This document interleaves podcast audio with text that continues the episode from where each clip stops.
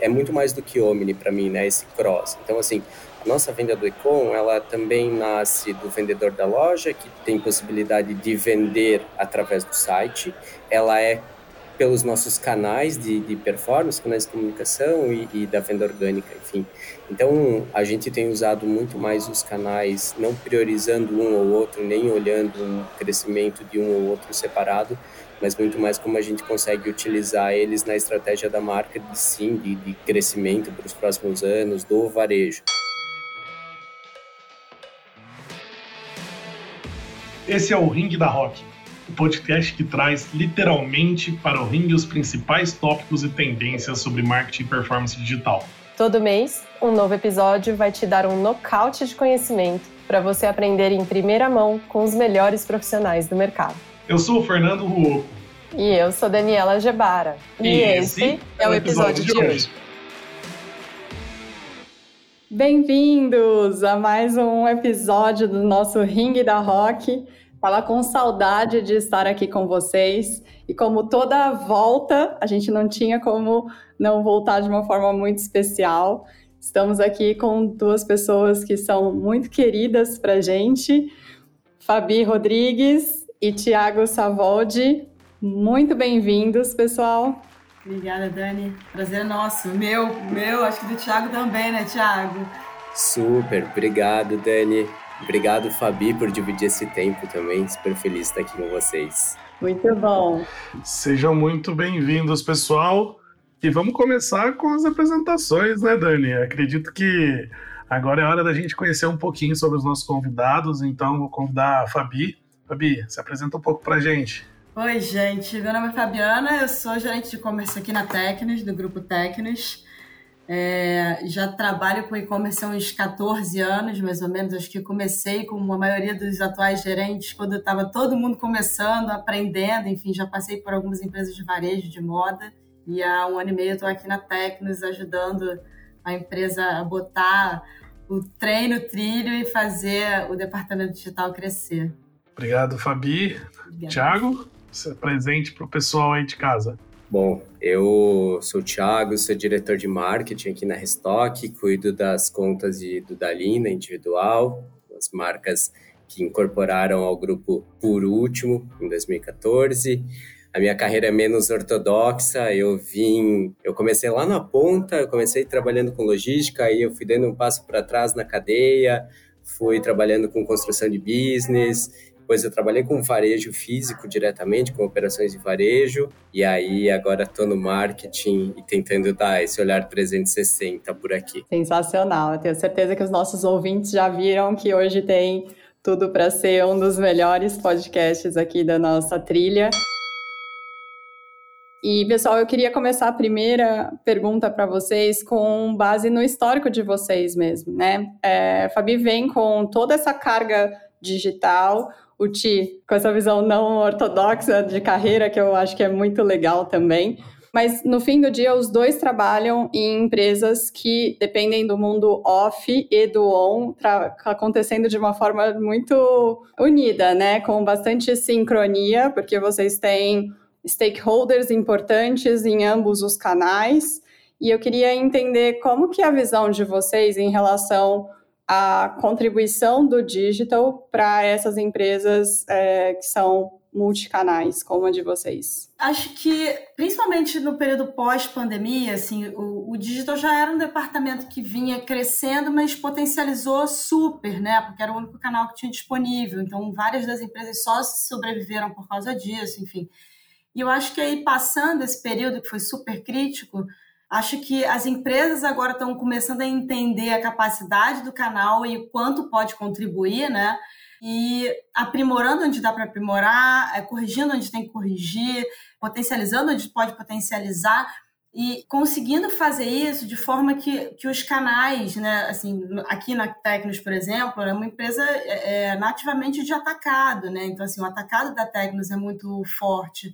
E, e, o digital entra como uma outra frente de, de, varejo e tal, e tem o varejo físico também. Então, é, a gente tem um super cuidado para fazer com que o digital cresça sem ferir os outros canais. Eu, eu, particularmente, eu acho que essa é a melhor, melhor maneira de uma empresa crescer suas estratégias digitais, enfim, sua venda, participação.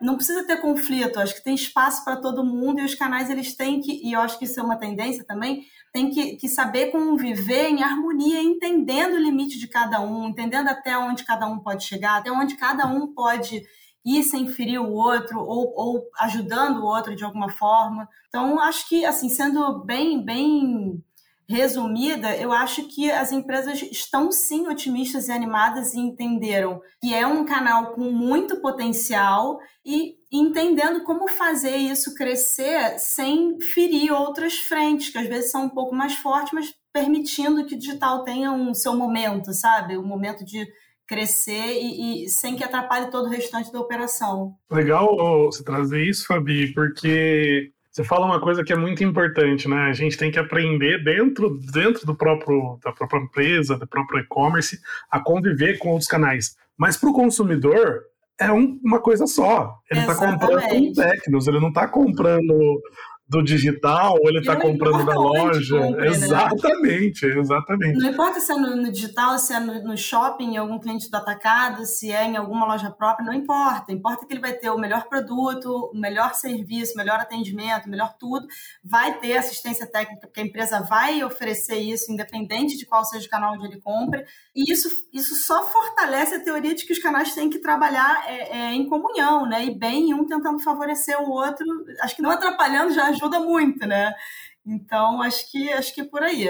As discussões entre os canais, elas, é, elas vão ser eternas, eu acho, né? Mas eu acho que uma coisa que a gente foi amadurecendo foi de que, a, além de não ser concorrentes, é, quando a gente fala de experiência de marca, os canais eles são complementares, principalmente quando a gente fala de mundo on e de mundo off, né?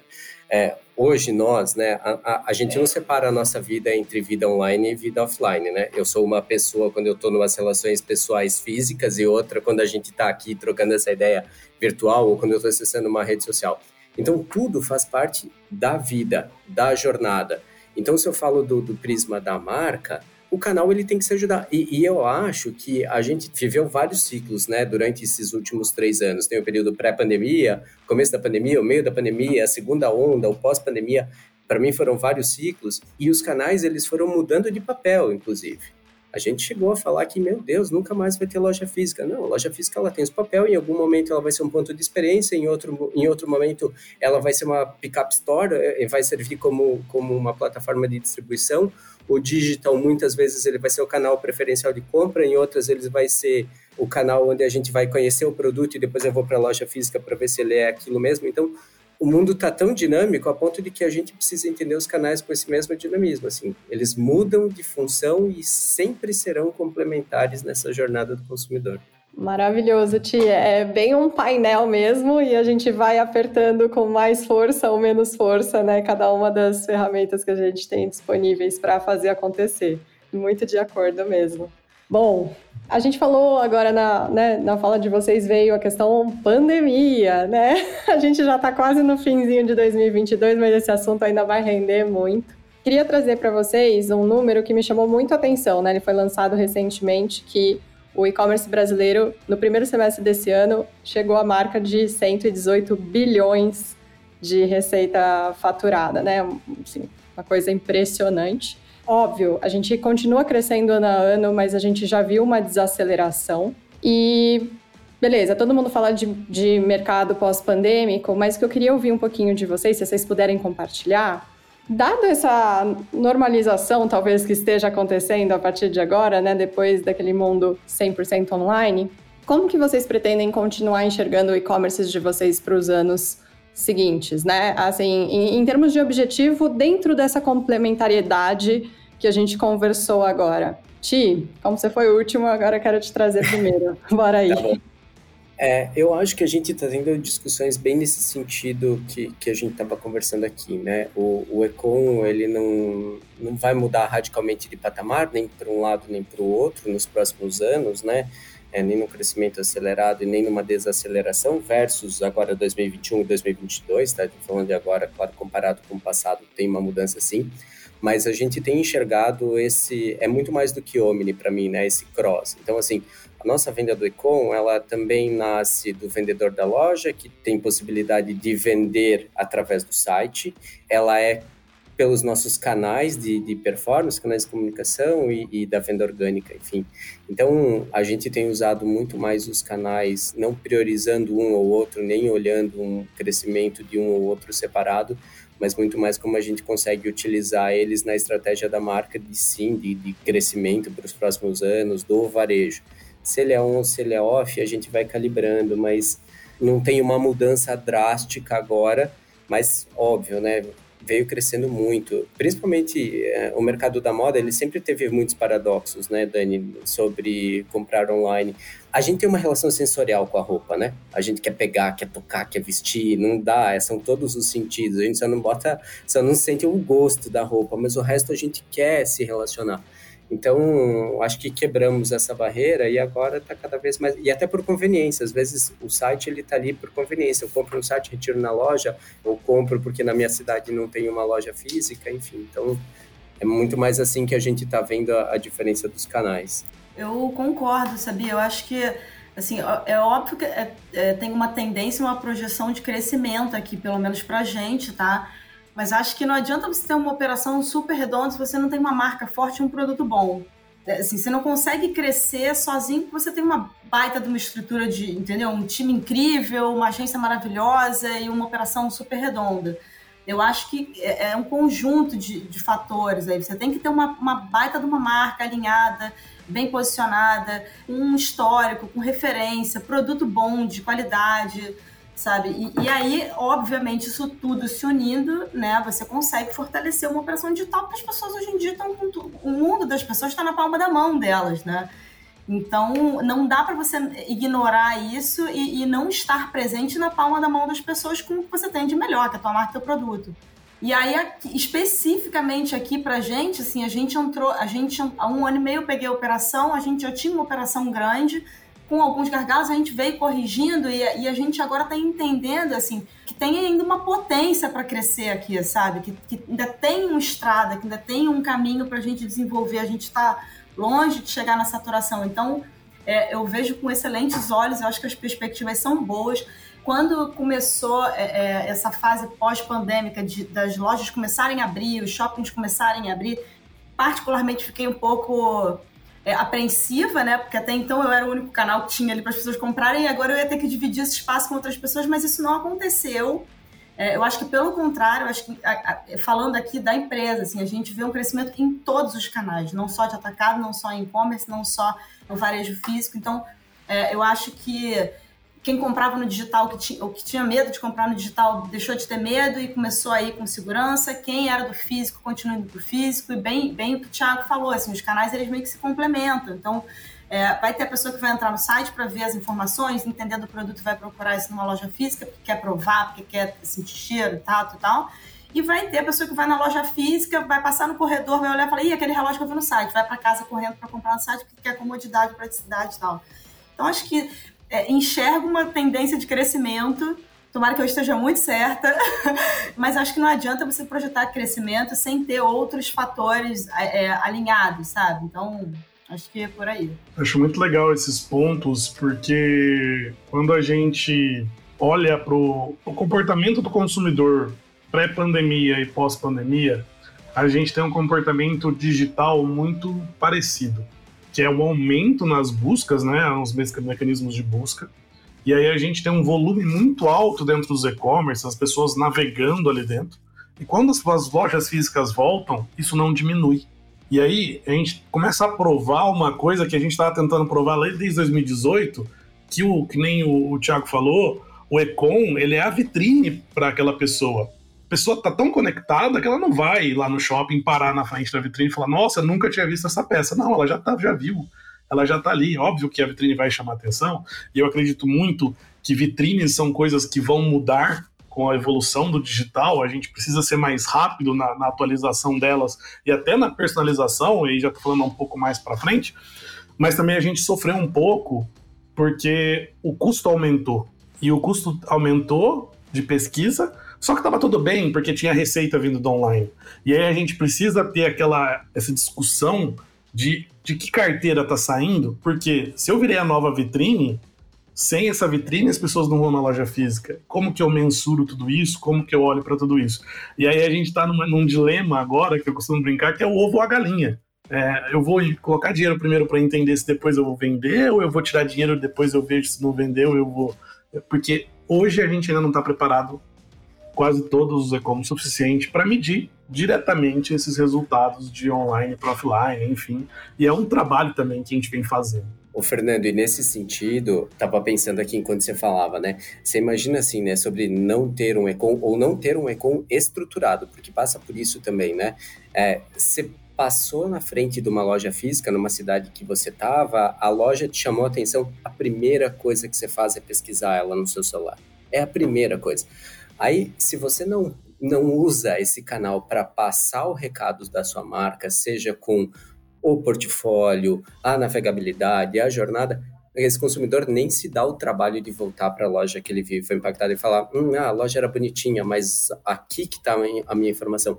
Então, voltando, né, é, quais funções diferentes as, os nossos canais podem ter ao longo das jornadas que mudam o tempo todo e mudam de pessoa para pessoa. Então, a gente tem que estar sempre preparado para atender 100% das demandas em todos os canais. Eu concordo com o Thiago. Acho que, acho que as lojas físicas, o varejo físico, ele vai ter que talvez é, sofrer uma adaptação aí ou, ou, ou para que aquele momento seja uma experiência sensorial, sabe? Assim, não dá para você se dar o luxo mais de gastar uma fortuna com aluguel em shopping, com funcionário em pé na loja e não fazer o cliente entrar na tua loja é, e ter uma baita de uma experiência, entendeu? Com o teu produto, com a tua marca, com, é, com o que você está querendo oferecer para o mundo, sabe? Então, acho que esse é um esforço que eu acho que o varejo físico, talvez uma dificuldade, não sei, é, é, que vai ter que enfrentar para que a loja seja um lugar agradável e as pessoas continuem né, frequentando a loja fisicamente. E do nosso lado aqui, aprender a medir isso, né? Porque a gente, tem um contador de pessoas nas nossas lojas, mas assim, o quão efetivo isso é para a rentabilidade da loja, ou assim, qual, quão qualificado é esse público, né? Então, assim, é, eu acho que tem desafios nos dois pontos aí, e cada um no seu quadrado, né? E a gente vai entender como é que funciona, vai aprender, vai descobrir novas formas de medir é, e de potencializar. Então, acho que são, são dilemas, né, do, do, dos novos tempos que a gente enfrenta, mas tá tudo bem, tá tudo certo. A gente trabalha com isso, a gente sabe que é dinâmico e, e vai ser super divertido também, né? Chegar nessa, nessa conclusão. Então... Você falou em dilema, eu lembrei de mais um, porque o, o, então, o digital ele dá, ele dá a oportunidade da pessoa conhecer e ir até a loja, só que do mesmo jeito que a experiência da loja não for boa, ele tá ali para tirar aquela pessoa da loja instantaneamente. Exatamente. A gente não tem mais aquele papo do ah, já que eu tô aqui, vou comprar. Não, se eu fui mal atendido, eu abro a loja, vejo onde tem uma loja ainda mais perto. vai no Instagram reclamar. Exatamente. não, ainda, não ajuda, ainda, ainda cria um, um, problema, né? Exatamente. Então, assim, acho que a loja física também tem que entender que o, o tudo que a gente está falando, né, é customer centric, é olhar para o consumidor, colocar ele no centro e falar, não depende de mim, depende dele. Aonde que ele quiser ir, o que ele quiser comprar, o que ele quiser fazer, eu Desde que o varejo é varejo, né, Fernando? Não é? Então... Exato, a gente só incorporou agora mais a questão digital, né? Porque a gente precisa estar, tá, como eu falei, você tá, tá pronto para atender ele do jeito que ele quer ser atendido. E às vezes ele entra na loja, ele é mal atendido, mas às vezes ele entra na loja, ele é super bem atendido, mas ele tá passando e ele não quer sair da loja com uma sacola. Exatamente. Ou ele vai comprar ali é, uma prateleira infinita, um Omni, ou simplesmente vai falar, nossa, adorei, obrigado, vou comprar aqui no site. Ah, mas compra aqui? Não, eu prefiro comprar aqui. Ele vai entrar no carro dele e vai comprar. Tudo vai passar pela jornada, por estar disponível do jeito que o cliente quer, a hora que ele precisa. E, pessoal, nessa questão de customer centric e tudo que a gente está falando de experiência, vocês acham que o mercado mais premium, que os dois estão inseridos, né? Quando a gente fala da marca Tecnos, do Dalina, isso traz uma camada adicional de desafio, porque, assim, por muito tempo já se pensou que não dava para trabalhar um mercado premium da melhor forma nessa junção online, vitrine online, etc., ticket médio alto e tal. E eu gostaria muito de ver como que vocês entendem hoje a dinâmica e se vocês ainda acham que se isso é um desafio a mais ou isso caiu por terra. Vou dar minha opinião aqui, Dani. Eu, eu acho que, que a gente caiu com essa lógica e eu não acho também que exija mais ou menos, ou que exista mais ou menos exigência por parte do nosso público versus um outro público. Eu acho que é, a gente já passou da era da personalização, a gente está na era da personificação, ninguém mais quer ser atendido pela média, não quero mais ser atendido nem como um cluster, né? É, igual todo mundo esquece, nem como um cluster. Então, assim, todo mundo quer uma experiência boa. Porque às vezes você está num segmento premium, está num segmento luxo, mas o sentimento da pessoa que está comprando um item muito simples é o mesmo, de ser bem atendido. Então eu não acho nem que tenha uma exigência maior e nem uma exigência menor em função do produto ser tão bom que tanto faz a minha experiência. Eu acho que a gente sofreu uma boa equalizada, mas uma equalizada subindo a régua. Tá todo mundo querendo ser atendido o Thiago quer ser atendido do jeito que o Thiago quer ser atendido, assim como a Dani, assim como o Fernando, assim como a Fabi. Então, acho que não muda, é tão difícil quanto para todo mundo. Eu concordo. Eu acho que a maior dificuldade não é você vender um produto e ele ser premium ou ele custar mais caro ou mais barato. Eu acho que quando você vende um produto premium, todo o restante tem que ser premium. Então você tem que ter um site que destaca todas as qualidades do teu produto, isso vai te ajudar a vender. Né? Se você mostra que o teu produto é premium, porque ele é isso, aquilo, tá, tá, tá, tá, tá, tá é, você só garante pro teu cliente a segurança de que ele está pagando o que aquilo ali vale e aquilo vale muito. E aí não é só o produto, é a experiência como um todo, né? Então você tem um site que você tem uma navegação super agradável, você tem um site que te informa tudo, você tem um produto que chega rápido na tua casa, você tem uma embalagem que é adequada para o valor que você pagou por aquele produto, você tem um atendimento que faz jus ao preço que você pagou pelo teu produto, um atendimento durante uma vida inteira, de, no nosso caso de assistência. Então, acho que dificuldade não vejo, mas acho que é, obriga a marca a, a, se posicionar como premium, sabe? A, a, não é só vender o produto premium, acho que ela tem que oferecer todo o restante do pacote de forma premium também. E tudo bem, assim, a, a, recorrência me preocupa mais do que o produto ser caro ou barato, sinceramente. É, então, acho que é por aí, assim. Não acho que a gente vende menos porque é premium. Maravilhoso. É bom ver isso caindo por terra, né? Ainda tem algumas marcas que ainda são mais conservadoras, Sim.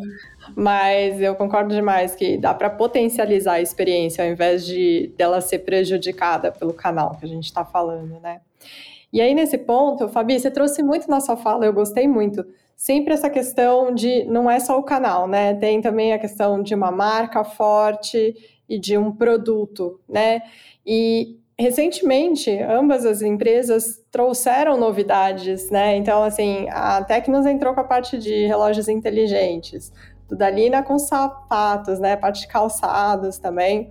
O que vocês entendem como o ponto forte do momento que a gente está em relação a esse cross-channel que o Thiago trouxe para esses lançamentos? É, a gente consegue fazer entrada em novos públicos de uma forma mais fácil? E se existe algum desafio, algum ponto que vocês acham que a gente ainda pode ter de melhora como mercado mesmo, para esses momentos que são tão importantes para o crescimento das empresas? Eu não tenho dúvida, Dani. Acho que uma das grandes alavancas do varejo independente do canal é lançamento de novidade. Lançamento de novidade que tem, primeiro, uma expectativa de mercado, segundo, uma necessidade, eu acho que é matador. Assim, acho que não, não tem uma fórmula mais certeira do que você lançar um produto que as pessoas querem e que e que está super aquecido no mercado. Então, você falou bem, assim, a gente lançou há pouco tempo, em maio, é, o primeiro smartwatch de um clube é, brasileiro, de um clube de futebol. E foi uma loucura, assim. Era todo mundo. A minha sócia flamenguista, porque esse relógio tirou muito meu sono, mas assim, foi uma loucura deliciosa, assim, porque a gente não tinha. Nem a, a, a gente, como empresa, nem eu, é, enquanto e-commerce da empresa, tinha noção de. Assim, eu sabia que potencialmente aquilo ali poderia ser um sucesso, mas eu não, não conseguia dimensionar pô, quanto, né? Assim, quanto da torcida, quanto Cara, e foi maravilhoso, assim, a gente teve uma experiência incrível, o Zico é, assinando o mostrador, participando de convenção de vendas, cara, comunicação super alinhada, o clube, o produto, cara, foi um sucessaço, assim. E aí mostra, assim, para a empresa que pô, um lançamento forte, com um tema forte, com um produto que as pessoas é, é, têm um, desejo, uma necessidade, é a bala de ouro, sabe? Então, super acredito. Acho que lançamento desejoso é o que todo e-commerce deveria ter uma vez por mês, para a gente ficar feliz, assim, de janeiro a dezembro. Eu concordo tanto que eu fui a primeira pessoa no Brasil que comprou um Tecno é Connect, viu? É verdade.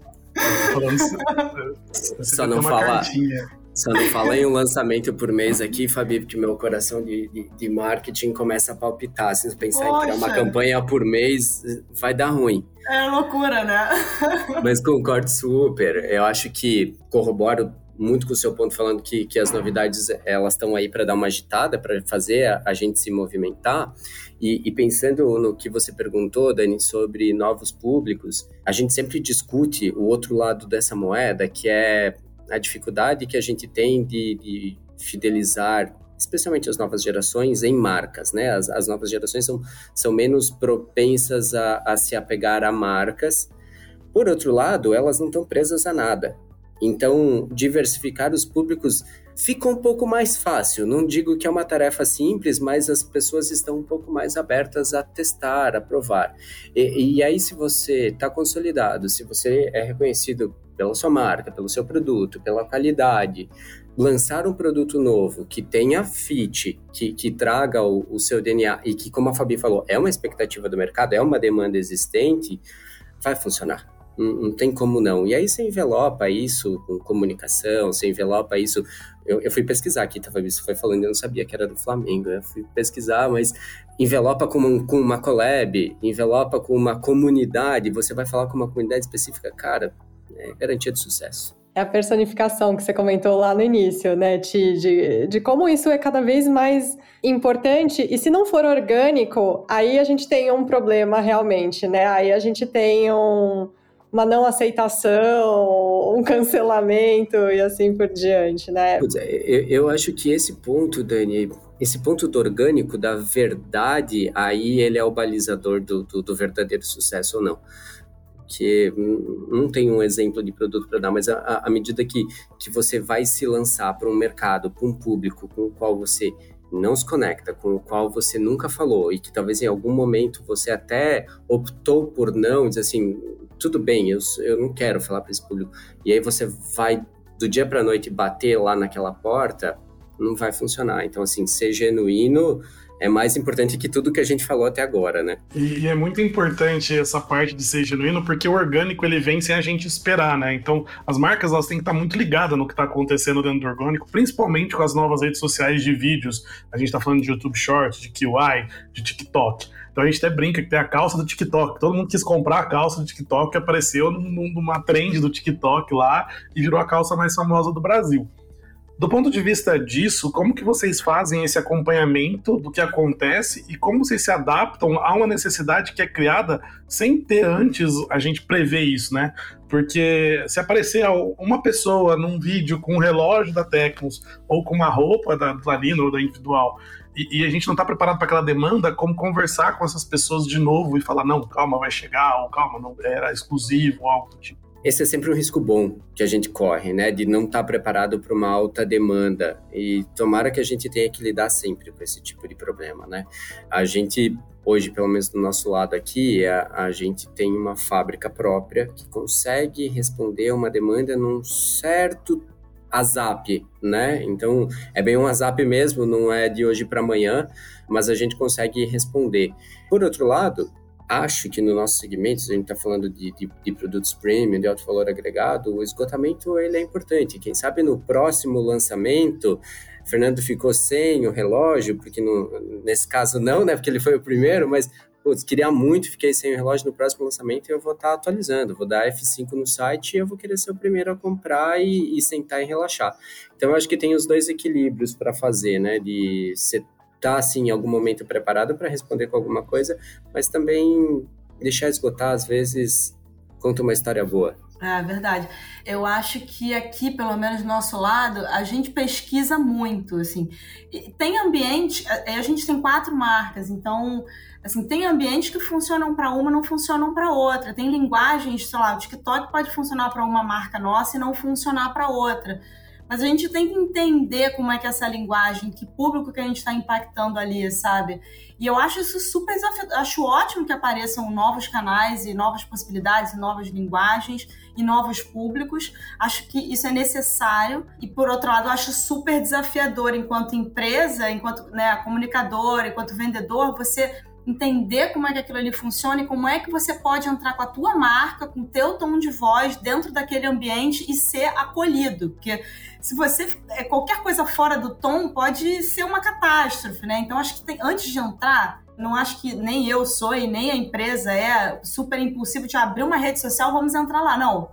Calma, vamos entender como é que aquilo ali funciona, se a gente consegue falar aquela linguagem sem perder o tom da nossa marca, fazer nossa presença ali é, a nosso favor, entendeu? Para agregar, né? Então, acho que esse ponto da pesquisa, do entendimento se a linguagem é adequada, é o que a gente faz aqui, tá? Do nosso lado. E de criar especificamente para essas demandas, né, Fabi? Sim, de talvez de... essa seja a maior dificuldade, porque você falou que tem, que tem aí, né, a ZAP, uma estrutura que te permite rapidamente fazer isso. A gente aqui não tem, então ainda tem esse ponto, a gente tem que encontrar alguém, algum outro parceiro que faça e que consiga é, é, colocar a nossa linguagem dentro da linguagem da plataforma. Então, é, isso também é um desafio para a marca. Mas, e aí a gente vai, né, devagar, testando o fornecedor, a gente vai chegando e, e até encontrar o parceiro ideal para comunicar do jeito que a gente quer e acha adequado para cada canal. Boa. Falando da parte de comunicação, queria trazer aqui questão de creators, né? A gente está falando de várias redes que lançaram essa nova profissão que hoje já é a mais almejada pelos jovens. Inclusive, meu filho já fez um curso de youtuber, ele tem sete anos. Mas eu queria entender se vocês acham que isso é algo que fica, né? Assim, a gente vai ter essa parte de creators e content dessa forma por tempos, de veio para ficar especialmente para a marca de vocês? Como que vocês enxergam a utilização desse tipo de, de parceria, né? Digamos assim. Olha, eu acho que vieram para ficar. Eu acho que muitos deles são muito competentes, muito competentes e criam conteúdo maravilhosamente bem, às vezes muito melhor do que muita empresa, ou num nível tão bom quanto.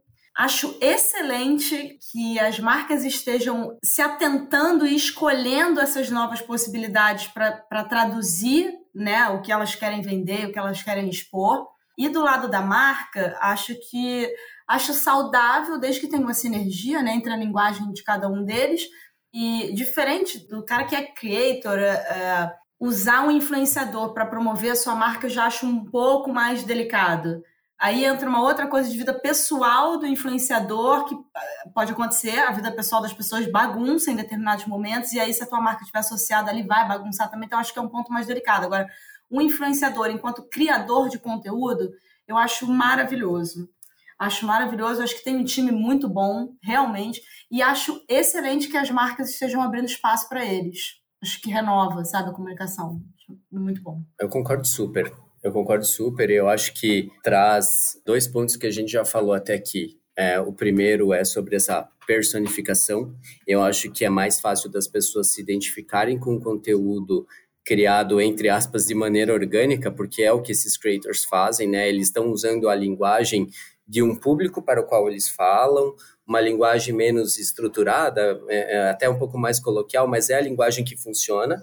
E o segundo é efetivamente sobre ser genuíno. Eu acho que aí, pegando até o gancho da Fabi, e, e claro, a gente separa creator de influenciador, porque eles têm papéis diferentes, entregam coisas muito diferentes, mas mesmo o creator, é, você vai procurar alguém que tenha sinergia, né? Você vai procurar um creator que sabe falar de relógio, que sabe falar de beleza, que sabe falar de lifestyle que a gente quer comunicar. Então, vai acabar uh, ficando genuíno também. E acho que veio para ficar super. Do prisma da marca, é um conteúdo mais rápido, mais barato e que dá um ROI bem melhor do que você parar tudo, chama um diretor de arte, cria um roteiro, contrata alguém para falar, testa, grava, grava de novo, não funciona, nunca vai ficar 100% e a gente sempre vai buscar uma perfeição inexistente e talvez a gente vai ficar em cima dessa história por muito tempo e vai perder até um timing às vezes, né? Então acho que funciona super, a gente tem feito alguns conteúdos e dá super resultado. Essa questão que, o, que o Thiago falou do, do, do, custo, o custo realmente é bem mais agradável, né? Tipo, bem menor, inferior, que se você contratasse uma agência para fazer. E tem um outro ponto também que é legal, que, como o Thiago falou, eles falam para o nicho deles, né? Para as pessoas que estão ali naquela rede social. E às vezes a marca não consegue chegar ali, se não for através de um creator, se não for através de um influenciador. Então, para a marca é, cara, para aquisição de, de, de, novos, né, de novo público, acho super rico, acho super rico. Concordando com vocês dois, assim, acho que eu não podia concordar mais. Né? A personificação, tratar né, uma pessoa como um indivíduo, ela está muito mais ligada à, à capilaridade que a gente consegue ter com inúmeros influencers ou creators fazendo conteúdo. E, e do lado do ponto da Fabio que traz muito é, antigamente a gente não tinha essa opção. Antigamente eu não podia escolher o que eu ia assistir. Eu assistia a Globo, eu assistia a SBT, eu assistia a Cultura. Tinha era muito restrito. Agora não, eu escolho o que eu quero escolher. Então não tem como eu pegar uma pessoa e simbolizar todas as tribos que estão consumindo meu produto e falar: não, essa pessoa aqui consegue.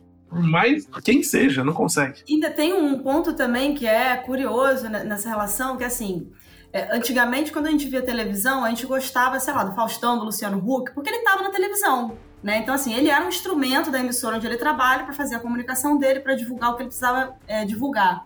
No caso dos influenciadores, dos creators, hoje, eles conquistaram a audiência pela autenticidade deles, pelo produto que eles são, pelo conteúdo que eles oferecem. E isso tem muito valor hoje em dia né? Principalmente para essa geração mais nova, tal, eles não veem televisão, cara. Então, os ídolos deles, as pessoas em quem eles se inspiram, tá no celular.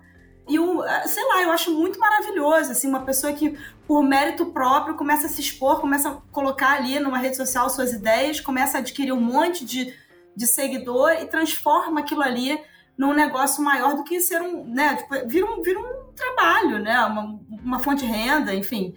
É, é, eu acho muito curioso, assim, é, coisas do mundo moderno que, que eu acho que nunca mais vão morrer, sabe? Assim, então, acho incrível quem tem essa, essa aptidão e quem tem esse, esse dom de, né, de conseguir criar e se comunicar de forma tão natural, acho, acho bem maneiro, bem maneiro. O ponto que eu te trouxe que eu acho que a gente tem que, que falar e eu vou usar para ver o futuro é esse menor custo, esse maior ROI.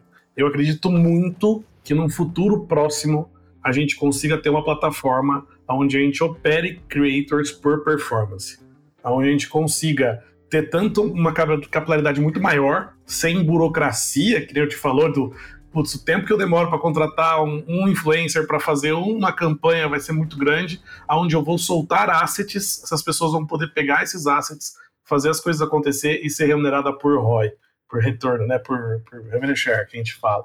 Então, fica a dica aí, quem estiver escutando, quiser fazer essa plataforma, eu acredito que todos os varejos brasileiros vão ficar muito felizes. Tomara, né? Tomara que alguém esteja ouvindo e queira fazer isso ontem.